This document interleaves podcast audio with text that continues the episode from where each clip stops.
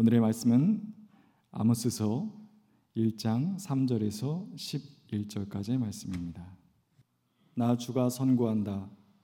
다마스쿠스가 지은 서너 가지 죄를 내가 용서하지 않겠다. 그들이 새 도리깨로 타작하듯이 길르앗을 타작하였기 때문이다. 그러므로 내가 하사엘의 집에 불을 보내겠다. 그 불이 베나닷의 요새들을 삼킬 것이다. 내가 다마스쿠스의 성문 빗장을 부러뜨리고 아웬 평야에서는 그 주민을 멸하고 벳 에덴에서는 왕권 잡은 자들을 멸하겠다. 아람 백성은 길으로 끌려갈 것이다. 주님께서 말씀하신다. 나 주가 선고한다. 가사가 지은 서너 가지 죄를 내가 용서하지 않겠다. 그들이 사로잡은 사람들을 모두 끌어다가 에돔에 넘겨주었기 때문이다. 그러므로 내가 가사성에 불을 보내겠다. 그 불이 요새들을 삼킬 것이다. 내가 아스돗에서 그 주민들을 멸하고 아스글론에서 왕권 잡은 자를 멸하고 손을 돌이켜 에그론을 치고 블레셋 족속 가운데서 남은 자를 모조리 멸하겠다. 주 하나님의 말, 말씀하신다. 나 주가 선고한다. 두루가 지은 서너 가지 죄를 내가 용서하지 않겠다. 그들이 형제의 언약을 기억하지 않고 사로잡은 사람들을 모두 끌어다가 에돔에 넘겨 주었기 때문이다. 그러므로 내가 두로 성에 불을 보내겠다. 그 불이 요새들을 삼킬 것이다. 나 주가 선고한다. 에돔이 지은 서너 가지 죄를 내가 용서하지 않겠다. 그들이 칼을 들고서 제 형제를 뒤쫓으며 형제 사이에 정마저 끊고서 늘 화를 내며 끊임없이 분노를 품고 있기 때문이다. 이는 하나님의 말씀입니다. 아, 주님을 나의 친구, 나의 구주 이렇게 고백하는 사랑 고백이 우리 모두의 마음속에도 촉촉하게 젖어들고 또 공감을 불러 일으켰을 거라고 생각합니다. 아, 주님의 은총과 평화가 오늘 예배의 자리에 나오신 모든 분들과 함께 하시길 빕니다. 오늘은 공교롭게도 현충일입니다. 역사의 경랑 속에 내몰려서 나라를 지키기 위해 목숨을 바친 그런 분들을 기리자는 뜻에서 제정된 날입니다. 한가로운 평화, 태어나서 죽을 때까지 분쟁도 갈등도 없는 세상에 살고자 하는 것은 모든 사람의 꿈일 겁니다. 한가로움, 평화, 이런 것들이 우리에게 얼마나 그리운지 모르겠습니다. 그러나 역사는 좀처럼 그런 한가로운 평화를 우리에게 허용하지 않습니다. 특별히 전쟁은 인간의 그러한 꿈들을 속절없이 깨뜨리고 모든 생명을 위험 속으로 몰아갑니다. 우리의 오늘은 나라를 지키기 위해 목숨을 바쳤던 분들 덕분에 가능해졌습니다. 그렇게 그분들을 고마움으로 기억하는 것은 살아있는 자들의 당연한 의무라는 생각이 듭니다. 전쟁의 세기라고 얘기할 수 있는 20세기 제1차, 2차 세계대전을 겪었던 엘버트 슈바이처는 생명에 대한 외경을 자기의 삶의 원리로 삼았을 뿐만 아니라 인류 앞에 생명을 외경하는 삶을 선택해야 한다고 삶으로 증언했던 사람입니다. 나는 살려고 하는 생명에 둘러싸여 있는 살려고 하는 생명이다 라고 하는 이 말, 짤막하지만 이 말 속에 정말 어마어마한 세계관이 다 담겨 있다고 말할 수 있겠습니다.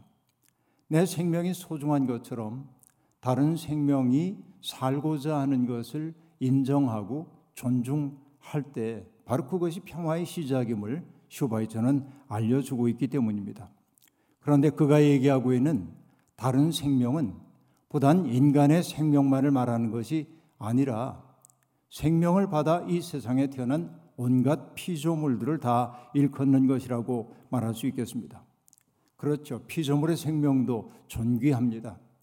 그러나 인간의 생명은 조금 더 각별합니다. 왜 그럴까요? 인간만이 자기 의식을 가지고 있는 존재이기 때문에 그렇습니다.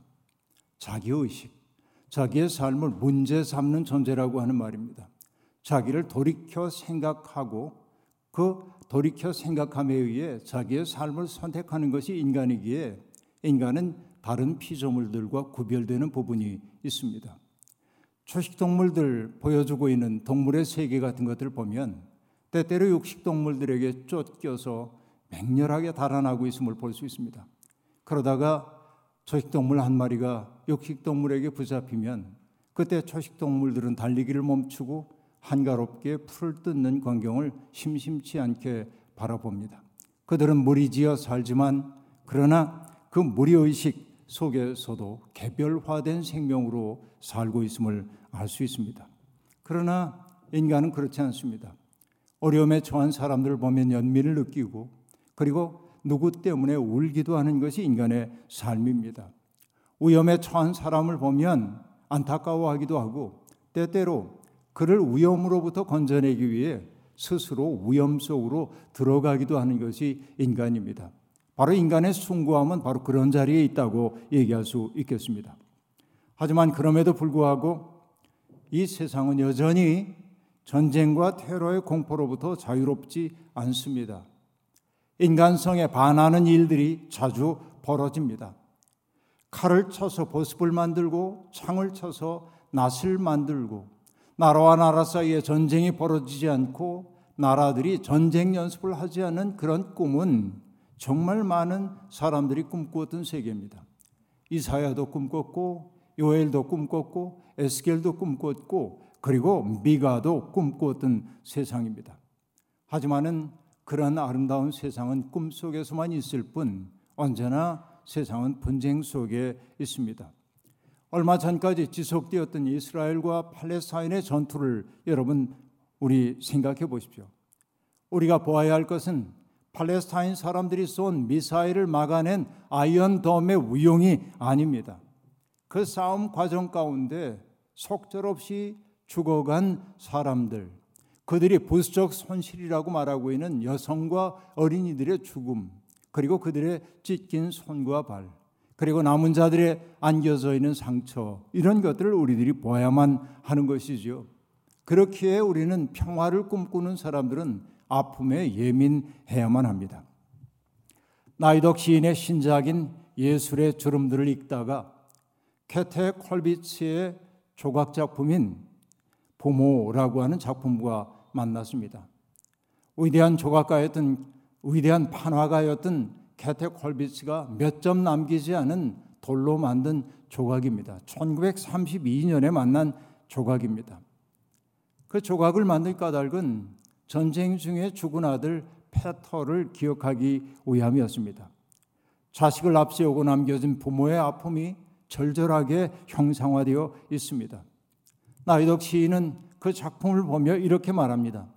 두 팔을 품에 숨겨놓고 무릎 꿇은 아버지와 몸을 앞으로 숙인 채 두 손을 모은 어머니의 모습에서 우리는 종교적인 느낌을 받게 된다라고 말합니다. 이런 아픔이 없는 세상을 우린 꿈꿉니다. 정말로 부모들이 두 손을 모으고 애절하게 죽은 자식을 애도하는 그런 일이 없는 세상을 우리는 꿈꾸고 있습니다. 전쟁만 사람들을 사지로 몰아넣지는 않습니다. 일터에 나갔다가 불의의 사고로 귀가하지 못한 이들이 늘고 있습니다. 그런 이들의 절통한 사정을 외면한다면 역사는 발전할 수 없을 겁니다. 그렇기 때문에 우리는 일상 속에서 항상 하나님의 마음이 무엇인지를 헤아려 봐야만 합니다. 오늘은 아모스를 통해서 하나님이 미워하시는 것이 무엇인지를 배워보려고 합니다. 아모스는 예루살렘에서 남쪽으로 약 15km 정도 떨어져 있는 소읍 드고아에 살던 사람입니다. 그는 자기가 하던 일을 이렇게 밝히고 있습니다. 나는 집짐승을 먹이며 돌 무화과를 가꾸는 사람이었다라고 말합니다. 그는 예언자 학교에서 예언 배운 적이 없습니다. 어느 날 하나님의 강력한 부르심에 이끌려서 그는 목자로서의 자기의 삶을 팽개쳐 두고 예언자의 운명을 시작했던 것입니다. 그가 부름을 받았을 때 자기가 속해 있던 유다의 임금은 우시아였고 북왕국 이스라엘의 임금은 여로보암 2세였습니다. 굳이 숫자로 얘기하자면 주전 8세기 무렵입니다. 그런데 놀랍게도 아모스는 남왕국 출신이지만 예루살렘보다 남쪽에 있으니까 남왕국 출신이지만 그의 활동 현장은 북왕국 이스라엘이었습니다. 왜 북왕국 이스라엘에서 그가 활동했을까요? 여로보암 2세가 지배하고 있던 그 시대의 북왕국 이스라엘은 어떻게 보면 민족적 절정기였다고 말할 수 있겠습니다. 그 이스라엘이 민족의 절정기를 맞이했던 까닭 가운데 하나는 오랫동안 그들을 괴롭히고 있던 암몬 곧 시리아라고 하는 나라가 쇠퇴해 가고 있었기 때문에 그렇습니다. 시리아의 남쪽에서 새롭게 세워진 나라인 아시리아가 세력을 키워가자 시리아는 이스라엘을 더 이상 압박할 수가 없게 되었습니다. 아시리아는 세력을 넓혀가는 과정이었기 때문에 아직은 팔레스타인 쪽에 손을 뻗치지 못하고 있던 시절입니다. 다시 말하면은 이스라엘은 그, 아, 그 지역의 힘의 균형 상태 속에서 자기 발전을 도모할 수 있었다라고 하는 말입니다. 오랜 갈등 관계 속에 있는 나라들과 전쟁을 벌였고 그리고 요단강의 동편 지역까지도 차지하면서 여로보암 2세는 가히 다윗과 솔로몬 시대의 영토에 버금가는 영토를 차지하게 되었습니다.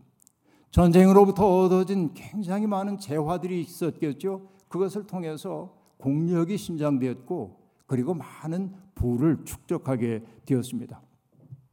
문제는 그 전쟁 특수로 말미암아 얻어진 경제적인 풍요로움이었습니다. 풍요는 언제나 그림자를 낳게 마련이죠. 우리가 잘 알고 있는 바입니다. 부여층들은 사치를 일삼았고 사회적 약자들의 신세에는 늘 그렇듯이 위태롭기 이를 데 없었습니다. 우리가 흔히 경제에서 낙수 효과라고 하는 것, 트리클 다운 이펙트라고 하는 말을 사용하기도 합니다만 대기업의 투자가 확장되어서 경기가 회복되면 그 혜택이 저소득층까지 내려간다고 하는 말이긴 하지만 그러나 현실 속에서는 그렇게 작동되지 않음을 우리가 경험을 통해 알고 있습니다. 어느 시대든 부가 공평하게 분배되는 그런 경우는 별로 없었습니다. 아모스 시대의 풍요를 누리는 사람들이 얼마나 사치스러운 삶을 살았는지 모릅니다. 여름별장, 겨울별장을 지어놓고 지냈고, 그리고 대접으로 포도주를 퍼마셨고, 가장 좋은 향유를 몸에 바르기도 했고, 상아로 만든 침상에 눕기도 했고, 악사들을 불러 하프를 타게 만들고, 그리고 그 헛된 노래를 흥얼거리며 살았습니다. 그 옛날, 지금부터 2700, 800년 전 그런 사치와 향락을 누리고 살았던 것입니다. 그런데 그렇게 향락을 누리고 살고 있는 사람들의 눈에 가난한 사람들의 사정 따위는 눈에 들어오지 않았습니다. 오히려 가난한 사람을 인간 취급하지 않았지요. 그 때문에 아모스는 준엄하게 그 시대에 풍요로운 사람들을 이렇게 꾸중하고 있습니다. 돈을 받고 의로운 사람들을 팔고 신 한 켤레 값에 빈민을 팔았다라고 말입니다. 경제적으로 예속된 사람들에게 그들은 서슴없이 폭력을 휘둘렀습니다. 그런가 하면은 그들은 가난한 사람들의 여인들을 성적으로 유린하는 죄를 저지르면서도 그게 죄인 줄조차 몰랐습니다.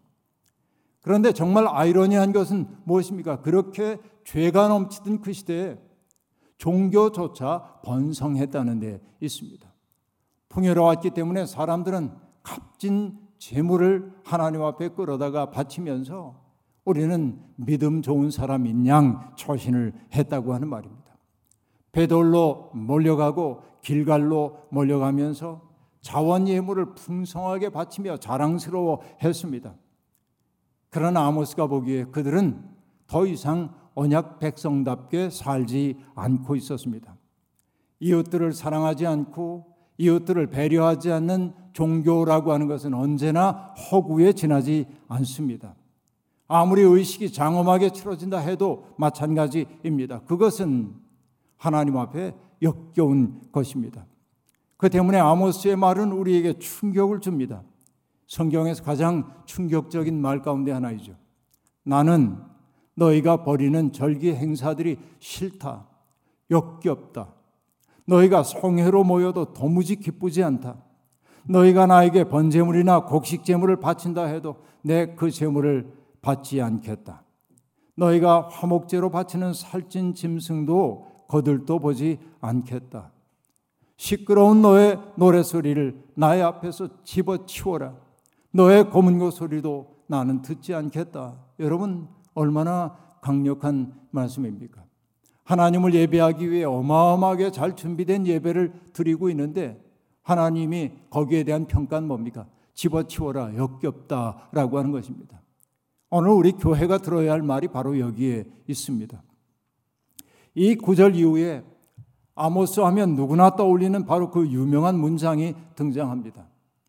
너희는 다만 공의가 물처럼 흐르게 하고 정의가 마르지 않는 강처럼 흐르게 하여라. 정의와 공의를 저버린 종교라고 하는 것은 하나님 앞에 역겨울 수밖에 없다는 사실을 이야기하고 있는 겁니다. 종교 성에만 매몰되어 있는 사람들은 자기들이 구원받은 백성임을 자부하지만은 하나님은 그렇게 평가하지 않음이 분명합니다. 중요한 것은 우리가 정의와 공의를 행하느냐라고 하는 겁니다. 사자의 포효처럼 들리기도 합니다. 아모스의 예언 활동은 겨우 1년 정도 지속된 것으로 보입니다. 그리고 갑자기 그는 역사 속에서 사라집니다. 추방당한 것인지 아니면 어딘가로 유배를 간 것인지 아니면 죽임을 당한 것인지 우리는 알지 못합니다. 아모스는 그렇게 외치다가 역사 속에서 사라졌습니다. 그런데 여러분 성경에 수많은 예언자들이 있는데 아모스서가 다른 예언서들과 다른 점이 한 가지가 있습니다. 그것은 뭐냐? 아모스서는 이스라엘과 유다에 대한 심판 이야기로 시작하지 않는다는 데 있습니다. 이스라엘을 둘러싼 바로 인접한 여러 나라들에 대한 심판 이야기로부터 시작됩니다. 오늘의 본문 말씀이 바로 그러하지요. 대개는 이스라엘에 대한 심판 경고에 이어 다른 나라에 대한 심판 이야기를 양념처럼 곁들이는 게 다른 예언서의 구조인데 비해서 아모스는 전혀 다른 방식을 쓰고 있습니다. 아모스가 다른 민족에 대한 심판을 첫머리에 등장시키고 있는 까닭은 무엇일까요? 나중에 우리가 보면 알겠습니다만 이스라엘의 죄가 문나라의 죄를 넘어선다라고 하는 말을 하기 위한 것입니다. 아모스의 예언을 듣는 사람들은 처음 그가 외치기 시작할 때 정말 인접해 있는 원수 같은 나라들의 하나님의 심판이 자행된다는 말을 들었을 때 우리 시구리 얘기하면 어떻게 했을까요? 아멘, 아멘 주여. 그렇게 되기를 원하나이다. 그리고 그 아모스를 바라보면서 정말 좋은 예언자가 우리 가운데 있다고 말했을는지도 모르겠습니다. 늘 분쟁 가운데 있던 나라에 대해서 하나님의 심판이 이루어질 거라는 그 예언, 그것은 이스라엘 사람들의 감정에 딱 부합되는 예언이었을 겁니다. 그러나 그것은 시작에 불과했습니다. 앞서도 언급했던 것처럼 아모스는 이스라엘의 죄를 길게 준엄하게 꾸짖습니다. 그들의 죄가 다른 민족의 죄를 능가한다는 것을 나타내기 위해 아모스는 그런 수사적인 전략을 사용하고 있었던 것입니다. 저는 이것을 수사학적인 발임이라고 생각하는데 이 발임이란 말이 낯설 수도 있습니다만 많은 사람들이 영어로 쓰더군요. 그라데이션이라고.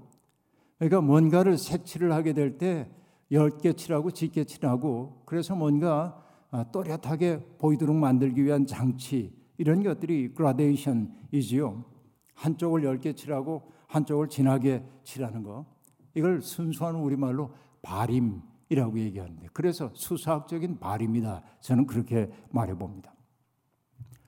다른 민족들의 죄에 대한 하나님의 심판을 예고할 때 아모스의 문장은 동일한 패턴을 따르고 있습니다. 어디 어디가 지은 서너 가지 죄를 내가 용서하지 않겠다. 이 말이 반복되어 나타납니다. 그런데 여러분 궁금하지 않으신가요? 세 가지면 세 가지고 네 가지면 네 가지지 왜 서너 가지 죄라고 얘기하나? 이렇게 불명료하게 얘기하나? 그런 생각 들지 않습니까? 이것은 여러분 성서 기자들이 일수 사용하고 있는 장치입니다.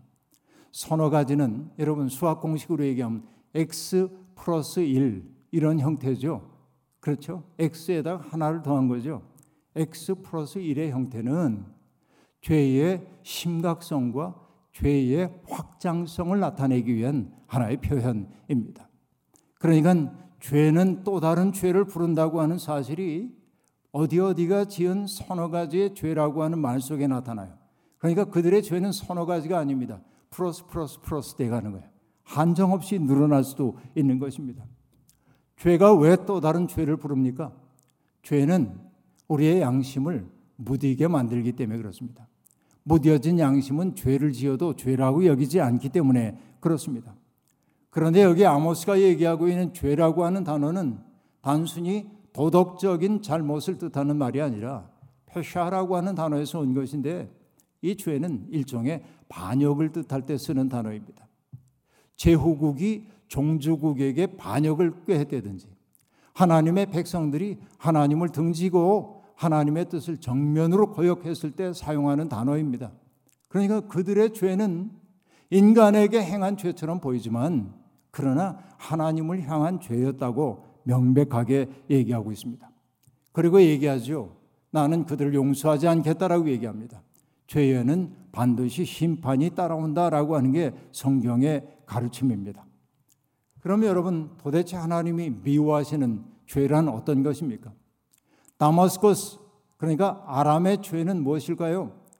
잔인함입니다. 아람은 오랫동안 북왕국 이스라엘과 크고 작은 전쟁을 벌인 나라입니다. 요단강 동편 지역 특별히 길앗 지역의 주도권을 잡기 위한 싸움이 치열했습니다. 길앗은 화석 그러니까 화산암 화산암이 뒤덮인 지대였기 때문에 농사 짓기에는 부적절했지만은 그러나 목축을 하기에는 아주 좋은 환경이었습니다.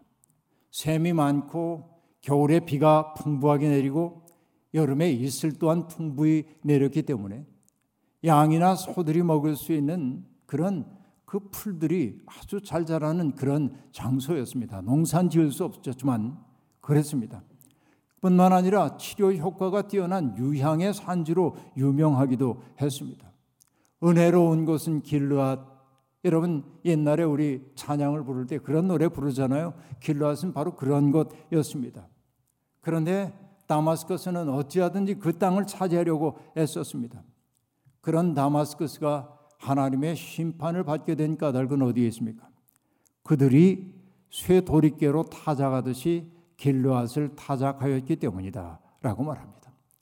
적대 관계가 오래 지속되면서 서로에 대한 원한 감정이 깊었기 때문일까요?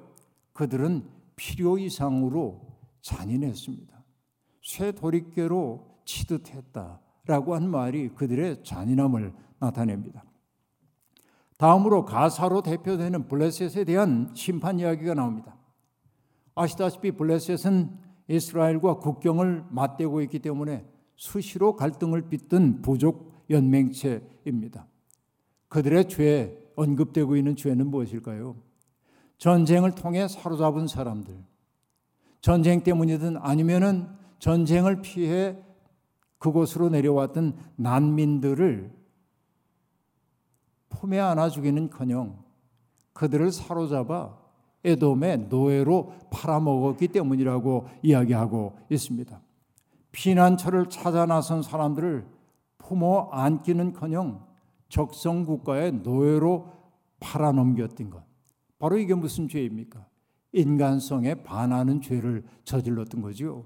하나님은 그들을 용서할 수 없다고 얘기합니다. 그 다음에 두로, 두로에 대한 이야기가 나오는데요. 두로는 오늘의 레바논에 속하는 지역입니다. 도로는 지중해 무역에서 독보적인 위치를 차지하고 있었습니다. 뭐 때문일까요? 도로에서 나는 그 유명한 백향목 때문입니다. 그 백향목으로 선박을 건조하고 지중해 무역과 상권을 장악하고 있었기 때문입니다. 그런데 여러분 부유함이 복이 아닐 때가 있죠. 도로도 무역을 통해 부자가 되자 교만해졌습니다. 그래서 에스겔은 도로의 죄를 이렇게 얘기합니다.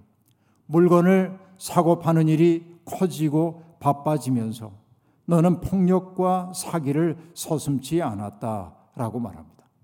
오늘 아모스가 지적하고 있는 두로의 죄는 무엇입니까? 다윗과 솔로몬 시대에 맺었던 평화 조약이 있어요. 우리 형제 국가처럼 지냅시다. 평화 조약 이게 언약입니다. 언약이에요. 그런데 형제의 언약을 헌신짝처럼 내버렸다라고 하는 것입니다. 뭐 때문에 부유해졌기 때문에 마음이 달라진 거예요. 여러분 형제의 언약을 기억하지 않았다는 말이 가리키는 게 그겁니다. 영원한 우방도 적도 없다는 말이 실감납니다. 자기들의 힘이 커지자 그들은 이스라엘 무시했습니다. 이스라엘 사람들 붙잡아다 에돔에 팔아넘기기도 했습니다. 이익을 최우선에 두는 그런 일을 하나님이 얼마나 미워하시는지를 보여주고 있습니다. 에돔의 죄는 더 심각합니다. 에돔은 에서에게서 유래된 나라이기에 에돔은 형제의 나라라고 얘기할 수 있겠습니다. 그런데 아모스는 에돔의 죄를 이렇게 말합니다. 칼을 들고서 제 형제를 뒤쫓고 형제 사이에 정마저 끊고 늘 화를 내며 끊임없이 분노를 품고 있다고 말입니다. 그런데 특이한 것은 다른 나라의 죄를 얘기할 때는 다 과거형으로 얘기를 했는데 에돔의 죄를 얘기할 때만 현재형으로 쓰고 있습니다. 이것은 매우 의도적인 진술입니다.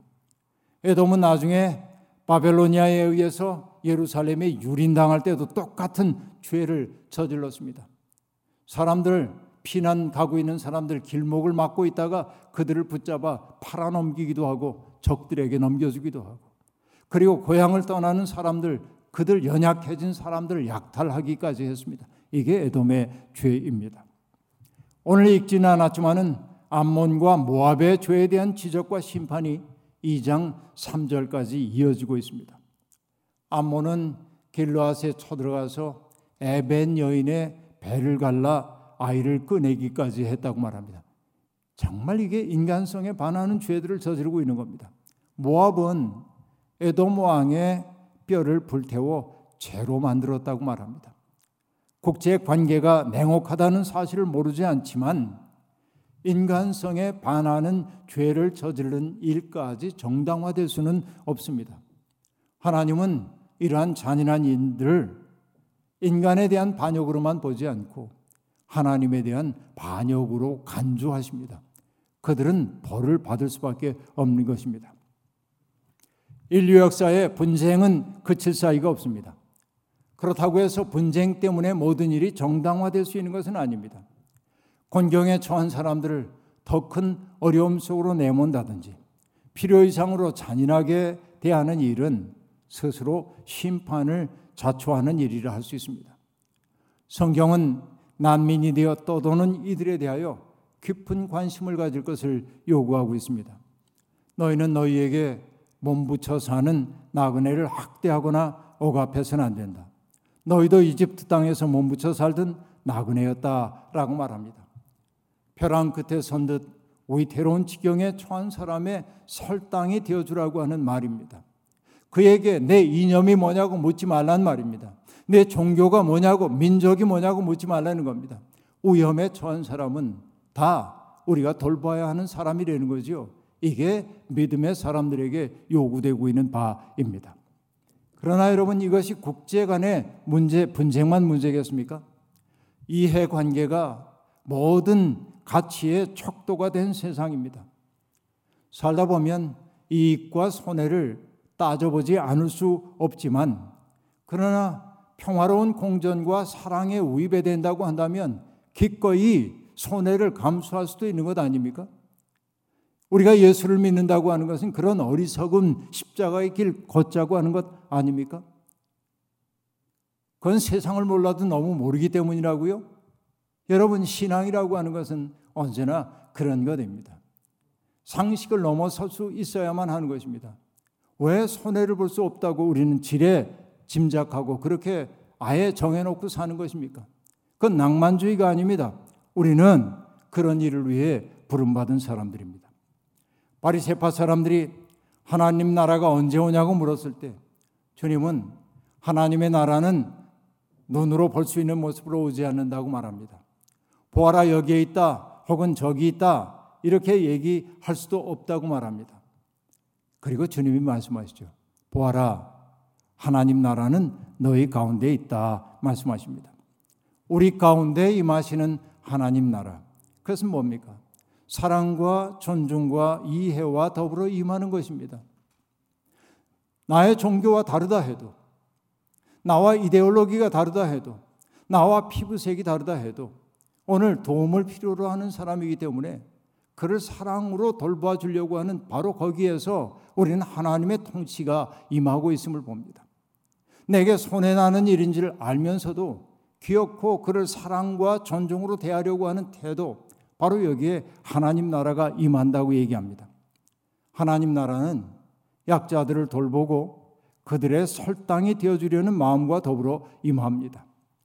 여러분, 세상이 아무리 냉혹해도 그런 삶을 능동적으로 선택하는 사람들이 있습니다. 그 사람들 덕분에 우리는 이나마 이런 세상에 살 수 있습니다. 바로 그런 사람들이야말로 하나님 나라의 징표가 된 사람들이라 말할 수 있겠습니다. 오늘 우리가 누리고 있는 것들이 다른 이들이 수고한 덕분인 것처럼 우리 또한 누군가가 거둘 생명과 평화의 씨를 뿌리며 살아야 합니다. 현충일인 오늘 우리들 정말 누군가의 희생 덕분에 평화로운 세상 살게 된 것처럼 우리도 손해를 감수하면서라도 세상의 평화와 생명의 전달자로 살아가는 복된 인생 선택하기를 주의 이름으로 축원합니다. 아멘. 주신 말씀 기억하며 거듭의 기도 드리겠습니다. 하나님, 우리는 모두 평화를 바라는 사람들입니다만 삶 속에서 우리는 평화가 아니라 불화를 빚어낼 때가 많이 있습니다.